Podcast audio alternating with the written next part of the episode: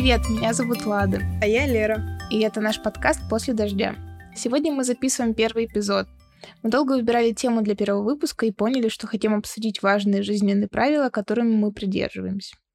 Дисклеймер. Мы не претендуем на звание ученых, не хотим задеть чьи-либо чувства или кого-нибудь обидеть. Мы просто две девушки, которые учатся жить взрослую жизнь и обмениваются такими разными, иногда больными, а иногда не очень жизненными ситуациями. Эта тема достаточно интересная, как мне лично показалось, которая заставила меня немало задуматься о том, что, в принципе, я прожила, через что я прошла, а также через что прошла Лада.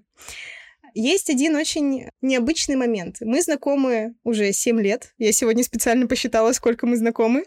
Уже так много времени прошло. Да, с 2016 года. Поэтому, а, когда мы писали основные моменты, которые хотим рассказать, мы не читали что написал каждый из нас. Мы не знаем, что важно для Лады и что важно для меня. Мне кажется, раз мы так долго друг друга знаем, мы примерно понимаем, о чем может идти речь у каждой из нас. Да, примерно понимаем, но это же такой момент. То есть э, мы разговаривали на очень разные темы, на очень глубокие темы. Но это что-то такое собранное, уже структурированное, о чем мы никогда не общались. Да. Давайте начнем. Let's fucking go. Начну, пожалуй, я.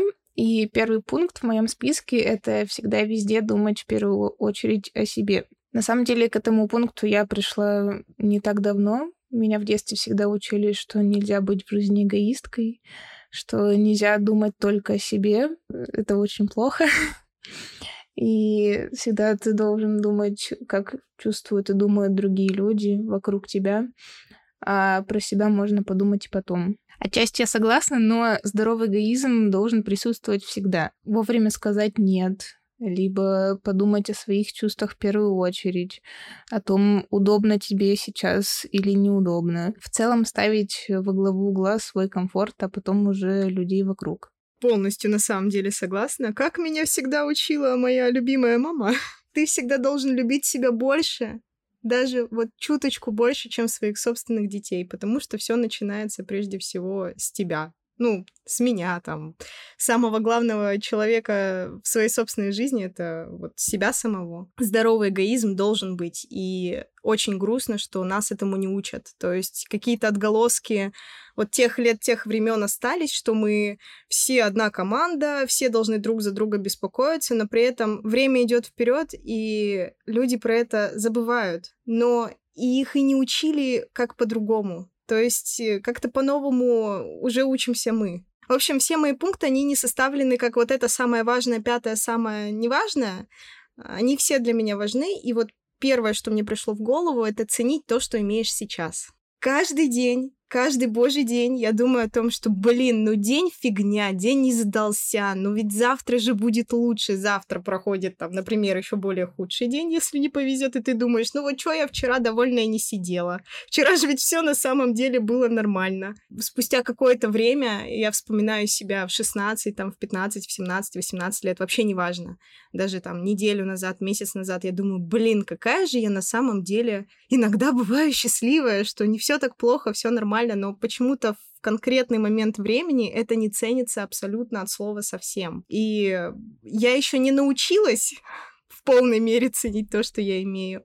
Но, как я считаю, такое первое понимание, оно пришло, а значит, все остальное уже потихоньку подтянется. Мне это вот на самом деле не, свойственно, потому что я ценю моменты только уже, когда нахожусь далеко в будущем и как-то саморефлексирую, смотрю назад и понимаю, что блин, а тогда-то в тот момент было реально круто. Мне очень тяжело вот находиться в моменте и понимать, что вот это происходит сейчас, и оно круто. Отчасти либо из-за того, что я слишком думаю о будущем, о прошлом и не нахожусь здесь и сейчас, а иногда мне просто очень сложно осознать, что я нахожусь прямо здесь и сейчас. Особенно это тяжело, когда ты находишься в каком-то классном месте, куда хотел попасть, допустим, в путешествии где-то ты смотришь на какой-то крутой вид, и ты не понимаешь, что ты здесь прямо находишься, и твои глаза не могут это осознать, а когда ты уезжаешь, и ты такой, боже мой, я там был, это так круто, это так здорово. Да, как будто нет э, какого-то нахождения в моменте. Твое тело и разум, они абсолютно где-то в разных местах находятся. И тоже, да, нужно учиться. У меня сегодня получается какой-то выпуск э, разбрасывания э, ауф фразочками, но есть одна прекрасная фраза из одного очень прекрасного мультика, как говорил э, мастер Угвей, кто знает, тот знает. Прошлое забыто, будущее закрыто, настоящее вот здесь и сейчас. Ауф. Ауф. Мой второй пункт — это про то, что проводить время в одиночестве самим собой — это очень важно. Это тоже я поняла не так давно. Я стала ценить время, проведенное наедине с собой. Раньше для меня было очень важным нахождение в компании, и для меня было важно найти свою компанию, постоянно находиться в ней, взаимодействовать и как-то проводить время. А нахождение в одиночестве меня было для меня было мучительным, потому что меня одолевали непонятные мысли, и мне было просто неприятно находиться наедине. Но со временем это, конечно, прозвучит грустно. Компании стали распадаться постепенно, и я поняла, что я не смогу вечно находиться в обществе и постоянно бегать от себя, от своих мыслей, и что просто нужно научиться правильно проводить с собой время. В целом я стала больше рефлексировать, проводить вместе с собой время. Я стала находить больше своих хобби, которые мне нравятся. И сейчас даже я могу отказаться от какой-то компании или вечера бужу пассив баре в пользу картины по номерам, потому что для меня это намного лучше, круче, и я обожаю те вечера, которые позволяют мне остаться наедине со мной, моим котом, который сейчас спит рядом, чашкой чая и, возможно, каким-то сериалом. Если есть настроение, если есть желание и потребность, я могу посидеть, подумать, правильно ли я поступила, но я, правда, очень стараюсь не загоняться, потому что понимаю, что если очень глубоко погружусь, это засосет меня окончательно. И очень люблю концентрироваться, особенно с книжкой в руках. И это то, что очень помогает и успокаивает. Ты знаешь, что-то из серии, а, что человек боится не самого одиночества как такового, что он останется без кого-то рядом, а он прежде всего боится остаться самим собой. Насколько же сама мысль о том, что вот, как мы говорили ранее, самый главный человек в своей жизни, и ты его боишься, боишься остаться с ним наедине, она меня очень сильно удручает. Я понимаю, о чем ты говоришь, и тоже согласна. Как бы это странно ни звучало. Наверное, провести время с самим собой — это то, чему многие учатся иногда даже всю жизнь. То есть, условно говоря, у нас многие люди вышли из многодетных семей, то есть постоянное нахождение с кем-то рядом.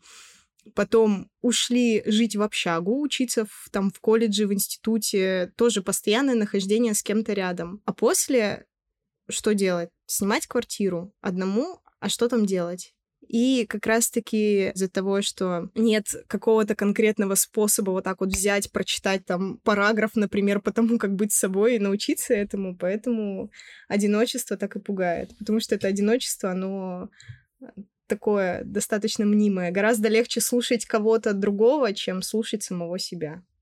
Да, согласна. Но э, насчет какого-то пространства, в котором ты можешь побыть в одиночестве, здесь это тоже особый навык, который нужно развить, когда тебе не нужно какое-то пространство, чтобы условно погрузиться в свой купол и быть в одиночестве, даже если ты находишься в переполненной маршрутке и едешь на эту самую работу или учебу, неважно.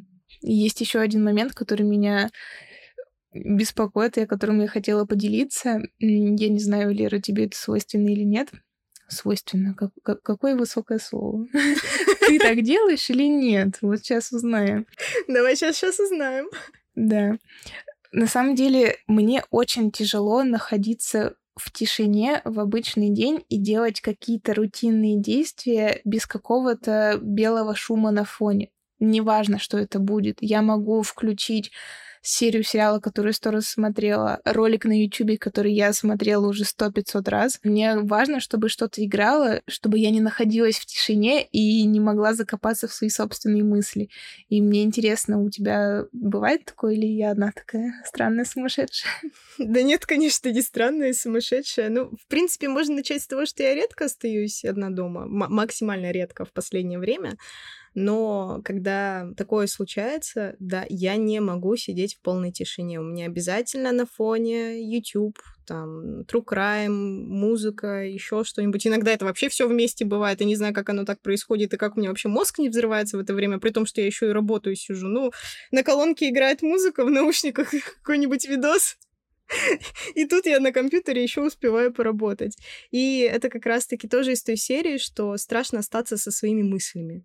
Ну и плюс я достаточно тревожный человек, и я могу сидеть, слушать тишину, услышать какой-то шорох, стук, который как-то слишком громко э, будет для меня звучать, и я сразу такая, а, что, кто, все, грабить, меня будут грабить, меня убьют, нет, котов оставьте в живых. Конечно, бывает, и я больше тебе скажу, у меня появилась очень плохая привычка, я, наверное, уже как несколько месяцев не могу заснуть в полной тишине. Мне это очень тяжело дается. Телевизор на фон обязательно. Жиза максимальная. У меня, конечно, это не каждый раз, когда меня жестко рубит, и я очень устала, я могу вырубиться в полной тишине, мне все равно.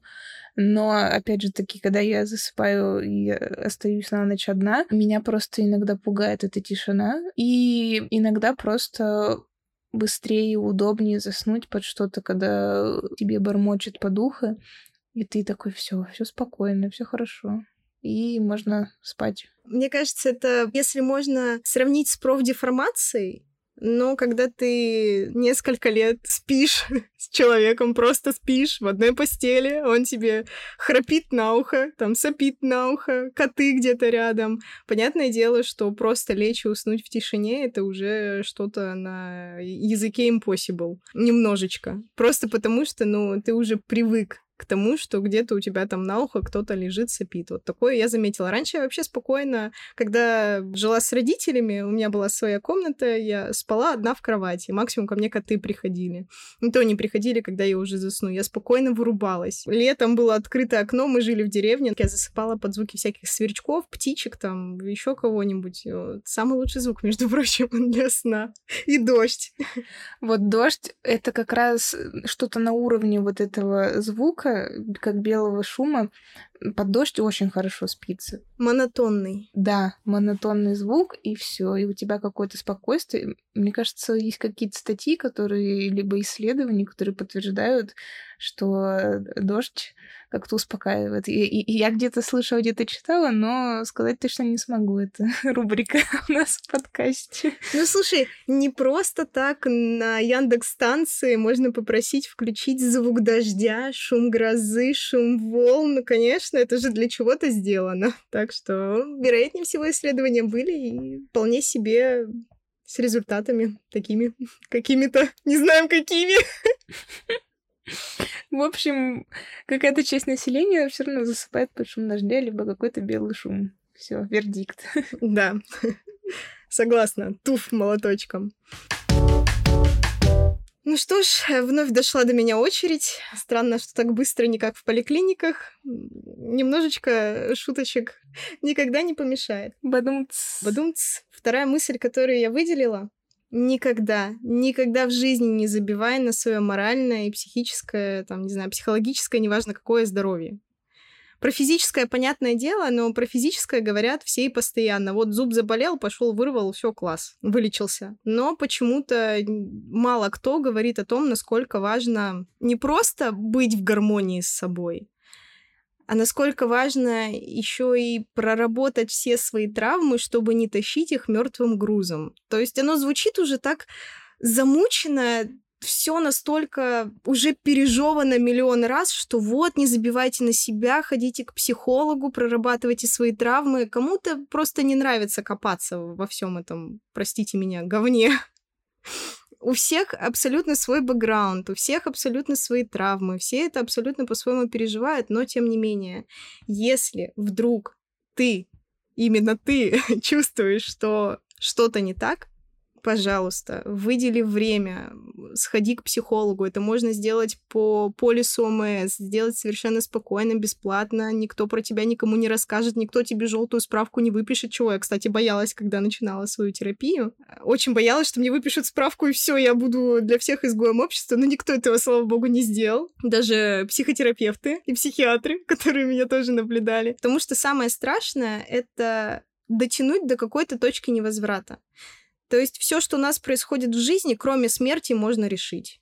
Знаешь, э, этим тезисом я по жизни пользуюсь чуть ли не каждый день. Вот вот это вот то, что случилось, оно страшнее смерти. Нет, все, можно решить. Я не знаю, это может быть какая-то крайняя точка, но периодически она спасает. Это, знаешь, такая мысль, которая заставляет тебя немного не спуститься с небес на землю, а скорее вот из какого-то дна немного всплыть, вздохнуть и, если что, обратно туда нырнуть. Такое, как бы, получается, это уже немного второй подпункт, точнее, подпункт во втором моем э, главном пункте. Кроме смерти можно решить все, но единственное, когда ты уже доходишь до этой точки невозврата, она у меня произошла уже несколько лет назад, и причем до этого было еще много лет, в которые можно было все мои проблемы вот так вот взять, скопом решить, и все. И вероятнее всего сейчас было бы уже гораздо лучше. Но из-за того, что я дотянула до этой точки невозврата, в итоге все случилось так, что э, лечение продолжается. И сколько еще это будет продолжаться, фиг знает. Но почему-то к заболеваниям ментальным люди относятся не так серьезно, как к к физическим заболеваниям.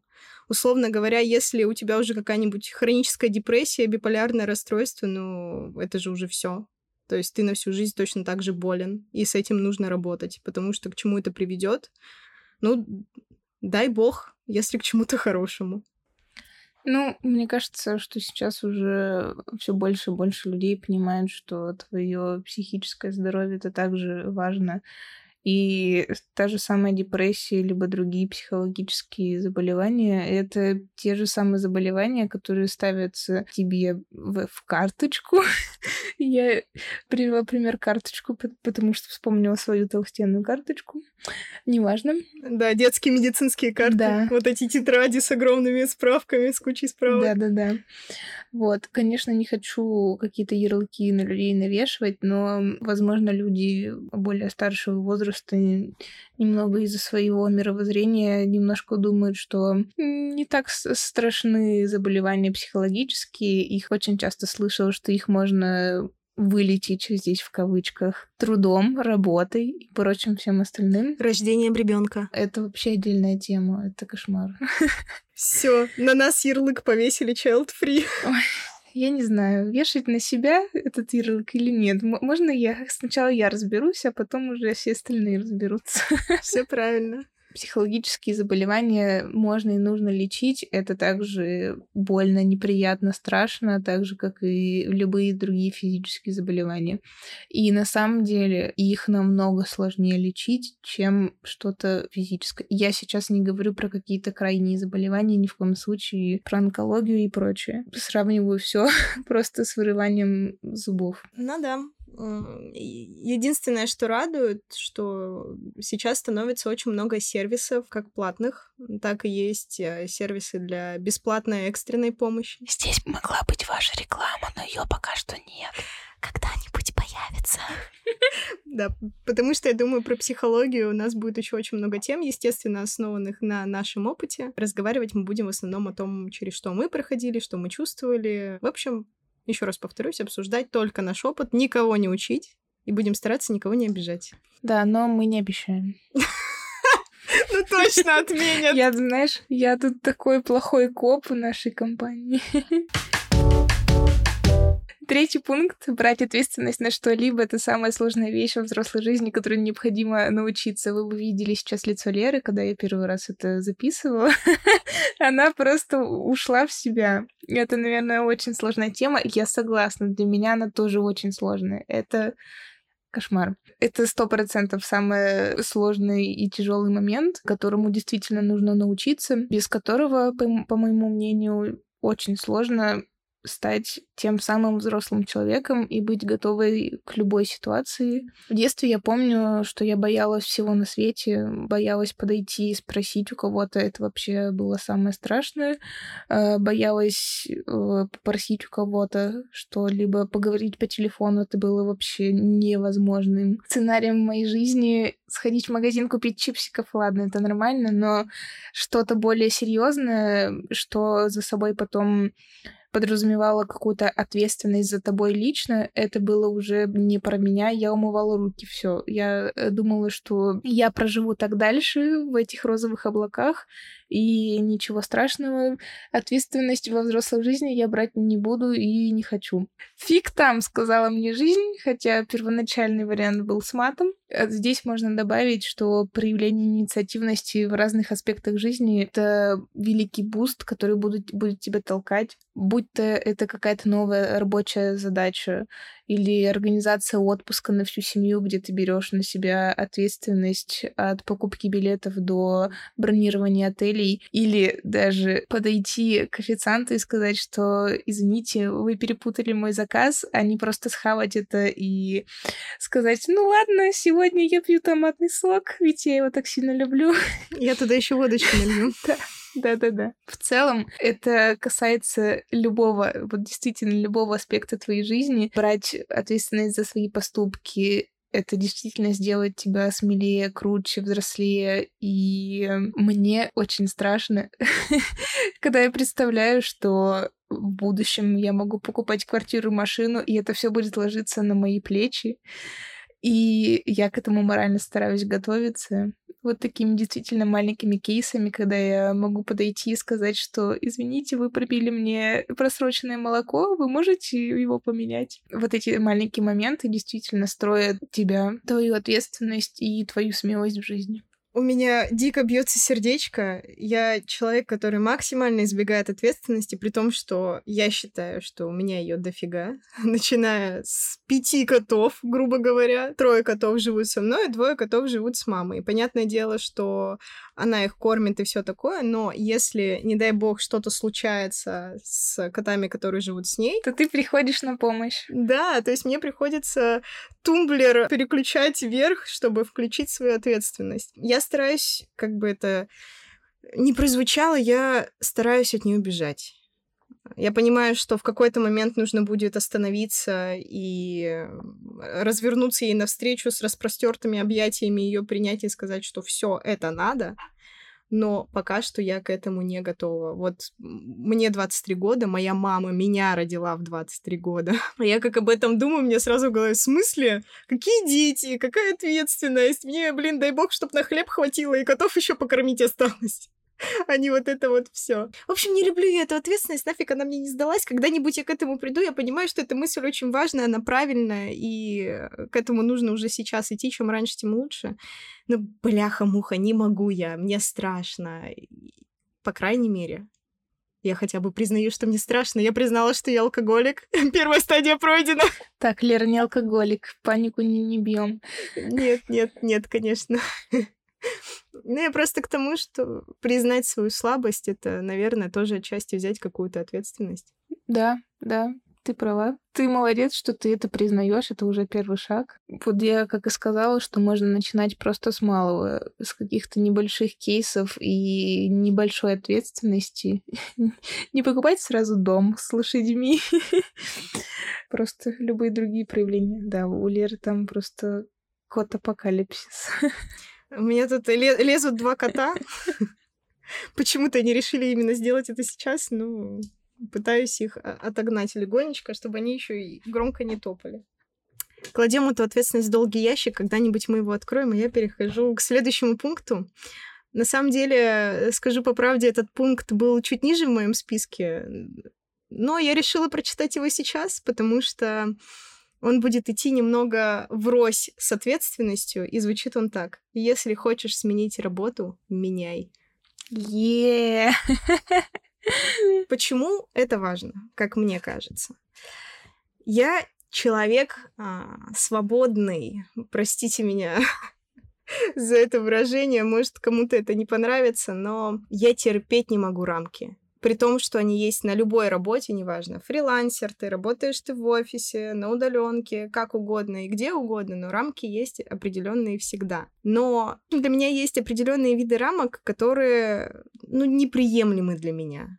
То есть я поняла, что я их попробовала. Это не так, что я на них посмотрела где-то издалека, такая, ага, нет, спасибо, даже пробовать не буду. Я их попробовала. Но они меня отчасти сломали, они мне не понравились. И я решила, что так больше продолжаться не может. И вот как раз-таки, пока ты молодой, пока у тебя есть возможность строить свою жизнь. Не нравится — уходи, нравится — оставайся, ищи что-то новое, постоянно что-то пробуй. То есть сесть э, на одном месте, как э, раньше это делали, да, условно, школа, институт, работа до пенсии, потом пенсия, это уже немного не формат нашей современной жизни. Поэтому, когда родители там или еще кто-нибудь, неважно кто, говорит, вот все, найди работу, сиди на ней, расти на ней и оставайся на ней до конца, это все для меня лично отмечу бред сивой кобылы. Не нравится, уходи ищи что-то другое. И, естественно, не нужно уходить в крайность, поработать один день, сказать, ой, все, капец, я ухожу, пойду что-то другое искать и вот так вот прыгать по всем этим работам. Естественно, к этому нужно подходить с ответственностью. Ты должен понимать, что уходя с работы, ты не останешься голодным, что у тебя будет крыша над головой, что в случае чего ты сможешь э, какие-то свои траты покрыть, а, но при этом пробовать нужно сто процентов. Я согласна с тем, что нужно пробовать, и в этом нет ничего страшного, даже пускай если у тебя закончатся листы в трудовой книжке. Но в любом случае здесь должна быть какая-то цель. Вот та заветная работа, либо та заветная должность, либо та заветная профессия, в которой ты хочешь работать. Возможно, она потом поменяется, неважно, но мне кажется, какая-то цель должна быть, а сама цель изменения работы каждое какое-то время, ну, лично для меня это немножко сомнительно, даже если какой-то это стиль жизни. Но, естественно, я никого не осуждаю. У каждого, конечно, по-своему, но для меня лично целью не является просто постоянно менять работу. Это цель — найти себя. И тяжело, даже мне сейчас 23 года тяжело сказать, чем бы я конкретно хотела заниматься, и заниматься этим так, чтобы оно мне и удовольствие приносило, и деньги приносило. Поэтому все, что остается, это пробовать, пробовать, учиться, учиться, пробовать, учиться и так далее и тому подобное. Вообще, в принципе, всю жизнь мы чему-то учимся, поэтому и в 70 лет найти любимую работу, собственно, почему бы и нет. Сейчас есть все возможности, чтобы э, после универа или колледжа пройти какие-то курсы на другую профессию, переучиться, если тебе не нравится. Слава богу, моя любимая фраза. да, слава богу, это никем не будет осуждаться. И то, что ты решил внезапно изменить профессию, пускай тебе и за 30 уже, хотя 30 лет это вообще еще очень, очень молодой возраст. В этом нет ничего страшного это наоборот круто, что ты ищешь себя, что ты не остаешься на нелюбимой работе и пытаешься найти себя. В целом, ищите себя, меняйте работу, и, ну, если вам нравится сейчас сейчасшняя работа, можете не менять. если не нравится, вперед меняйте, переучивайтесь, берите доп. курсы. В целом, развитие — это круто. Вкину очередную фразу. Ауф, как говорит нынешний классик, «Никогда ничего не бойтесь! Жизнь одна, кайфуйте!» Признавать свои ошибки сложно, но, к сожалению, это необходимо. Опять же, видели бы вы сейчас лицо Леры? Мне кажется, все мои пункты вызывают у нее просто отторжение. Это, знаешь, э, несколько стадий. Принятие, гнев, отторжение или как там оно? ну, не отторжение точно, но пункты, про которые я почему-то вообще даже не подумала, когда сама писала. Мне кажется, что мне, знаешь, все такое поверхностное дальше пойдет. И тут ты такая, на взрослую жизнь, на взрослую жизнь, и снова ее туда же очень сложно осознать, что ошибки — это очень ценная вещь, на которой можно эффективно учиться. С другой стороны, очень сложно в моменте принять и понять, что это ошибка, и превратить ее, трансформировать в какой-то положительный опыт. Потому что когда ты совершаешь ошибку, ты концентрируешься только на ней, и все твои мысли превращены абсолютно негативные. Тебе кажется, что ты плохой, что ты что-то сделал не так. Но бывает, что просто твоя работа сделана не так, но это не значит, что ты плохой специалист, либо ты плохой друг. Неважно, подставьте сюда любое значение, любой статус. Ошибки нужны, важны, и их можно и нужно совершать, потому что мы люди, мы не станки, мы совершаем ошибки в любой своей сфере. Очень хорошо, когда ты можешь учиться на своих ошибках и не совершать их э, в будущем. Плохо, когда ты совершаешь те же ошибки раз за разом, не вынося какой-то итог, потому что получается, что ошибка сделана зря, и ты просто получил негативные эмоции, негативный опыт, но ты не понял, что ее нельзя совершать дальше. Да, ошибки свои очень важно признавать, и опять же, это очень сложно. Почему сложно? Потому что самый простой пример в детстве, когда ты что-то сделал не так, ты боишься об этом сказать, потому что знаешь, что тебе надают звездюлей, грубо говоря или тебя как-то отругают, или не примут. Очень важно, когда с самого детства, неважно в какой части твоей жизни, твои ошибки воспринимаются не как конец света, а как опыт, который нужно принять, понять, обдумать, сказать, что я понял свою ошибку, так я больше не сделаю. То есть, да, оценки хорошие важны, но при этом моменты, когда человек что-то не понял, они почему-то превозносятся в катастрофу. И именно такое отношение к ошибкам, абсолютно неадекватное, на мой взгляд, отношение, оно и формирует в нас страх этих ошибок, страх их принятия и признавания. То есть очень трудно признать то, чего ты боишься. Да, ты упомянула э, про детство. На самом деле, вот еще большой страх, из-за чего мы боимся совершать ошибки, потому что нам в детстве говорили, что если ты сделаешь вот это, условно совершишь ошибку, последует какое-то наказание. Вот этот паттерн ошибка равно вследствие наказания, это очень часто укореняется в голове, и дальше ты просто в постоянном напряжении думаешь, что за каждой ошибкой последует наказание. Оно может проявляться там по-разному. Наказание какое-то, возможно, физическое, ментальное, либо... Финансовое. Финансовое, да, либо на работе понижение. В любом случае ты ассоциируешь последующие действия после ошибки с наказанием но это не всегда так случается. И в хороших случаях э, после ошибки должно быть ее признание, переработка, анализ и трансформация в хороший позитивный опыт, который не следует допускать в будущем. Признать ошибку — это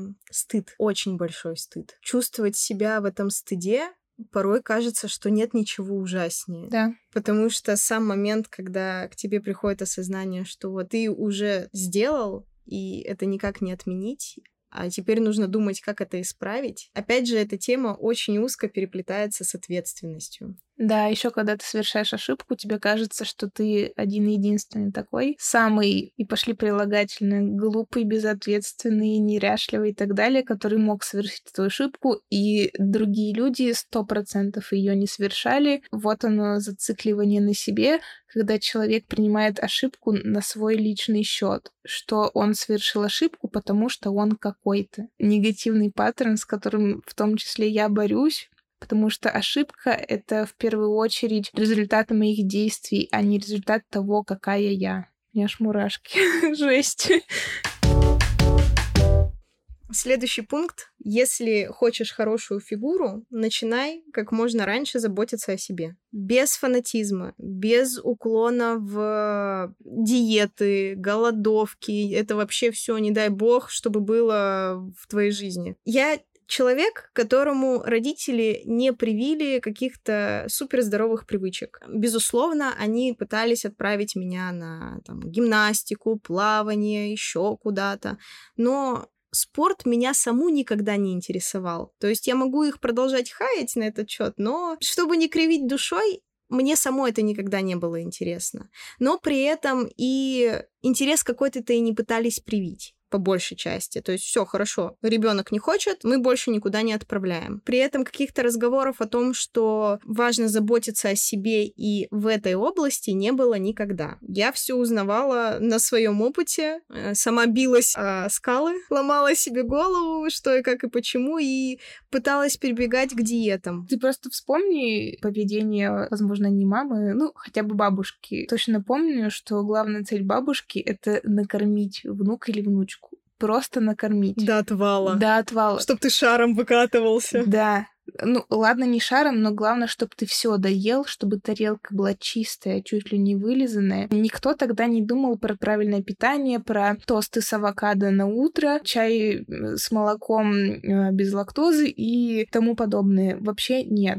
Потому что тогда главное было получить калории, чтобы ребенок был сытый, и то, что он немножко даже в садичном возрасте уже колобок, ничего страшного, это показывает, что ребенок здоровый и сытый. Здоровый здесь в кавычках. Да, и я как ребенок, которому ставили ожирение первой степени, Могу сказать, что, видимо, какое-то время родители считали меня здоровой. Ну, я плохо помню их привычки в питании. Что я запомнила очень хорошо.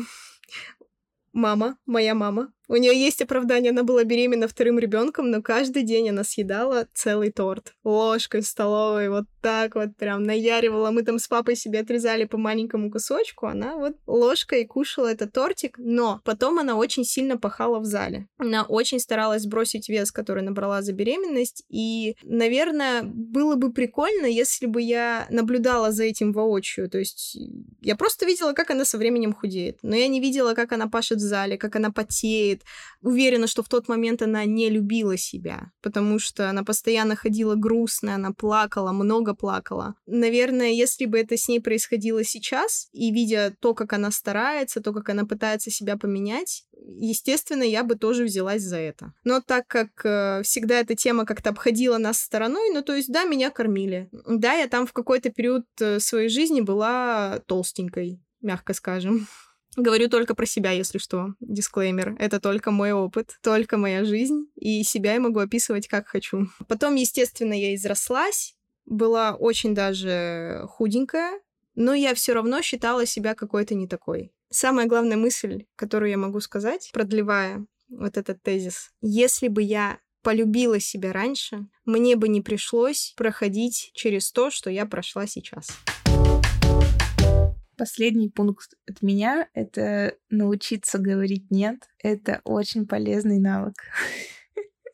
Опять, возможно, Лере покажется, что мой пункт слишком взрослый, наверное, но мне нравится говорить о взрослых вещах. Это то, в чем мне хочется сейчас проявляться, изучать и расти. Ладно, все, я пошла во что-то что-то непонятное. Пункт про то, что говорить э, нет, это важно, действительно важно.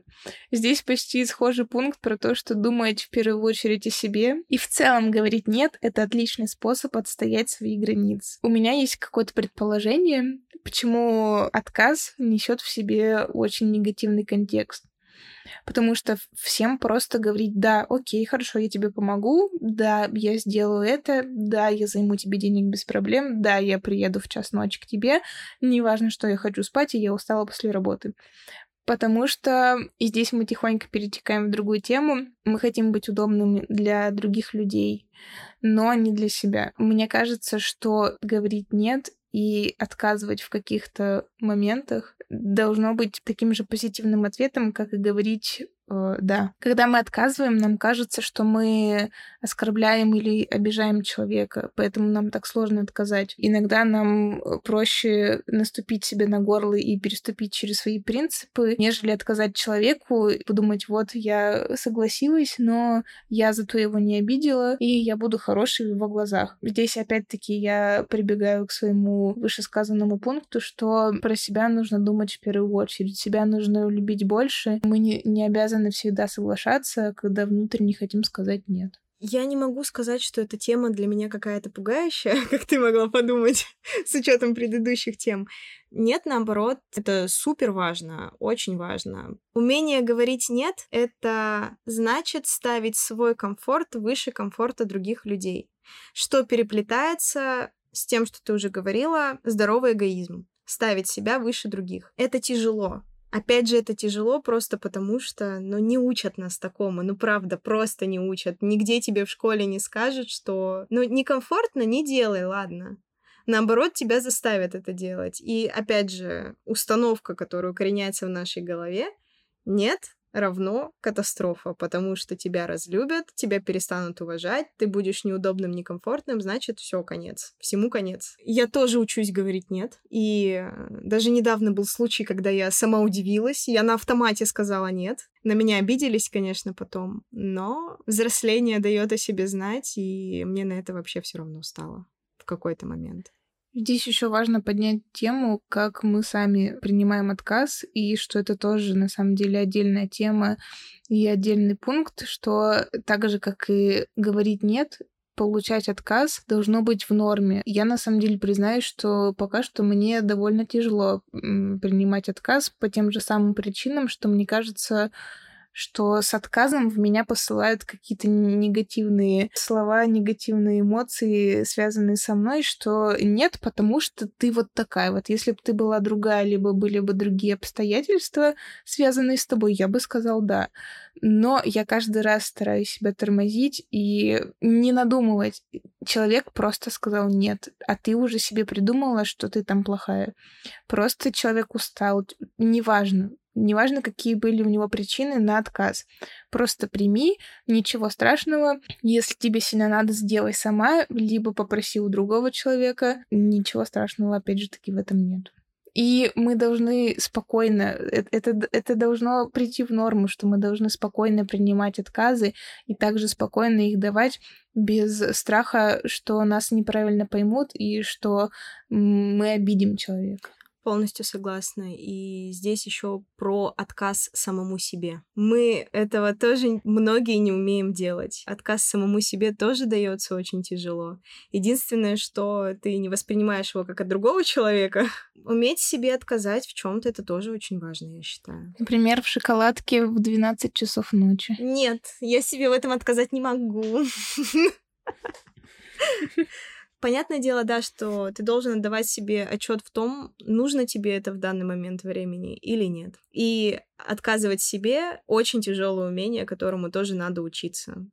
Потому что в какой-то момент ты научишься говорить а, нет другим людям, но сам с собой так и не научишься, если не обратишь на это внимание. И мой последний пункт — цени людей, которые рядом с тобой. Какая бы избитая эта мысль ни казалась, но на удивление самые простые такие выводы, они в моей жизни, по крайней мере, являются самыми важными. Я, честно говоря, даже не знаю, что сказать. Чувствую какое-то вдохновение, благоговение, если можно так сказать. Но просто цените и все мы все не вечные, мы все когда-нибудь умрем. Неважно, от чего кирпич на голову упадет, уснем в кровати, не проснемся, и еще миллион причин для этого найдется по-любому. Да, это хорошая мысль, и действительно заканчиваем на чем-то таком поднебесном, не ниже. Это очень сложно, это очень сложно опять же таки, потому что очень сложно сконцентрироваться на том, где ты находишься сейчас и какие люди вокруг находятся сейчас.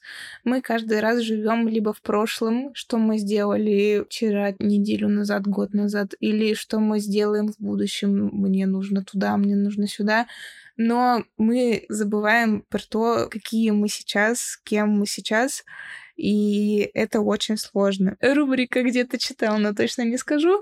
А, есть определенные методики, чтобы, возможно, это даже какая-то медитация, чтобы попробовать осознать себя в моменте, концентрироваться на том, что ты сейчас делаешь. Ни о чем вообще не думать, просто вот сейчас я сижу перед микрофоном, мы записываем подкаст, и сконцентрироваться на этом пять минут. Вот пройдет две минуты, я буду сейчас думать, так, а что я буду делать после подкаста? Или что, что...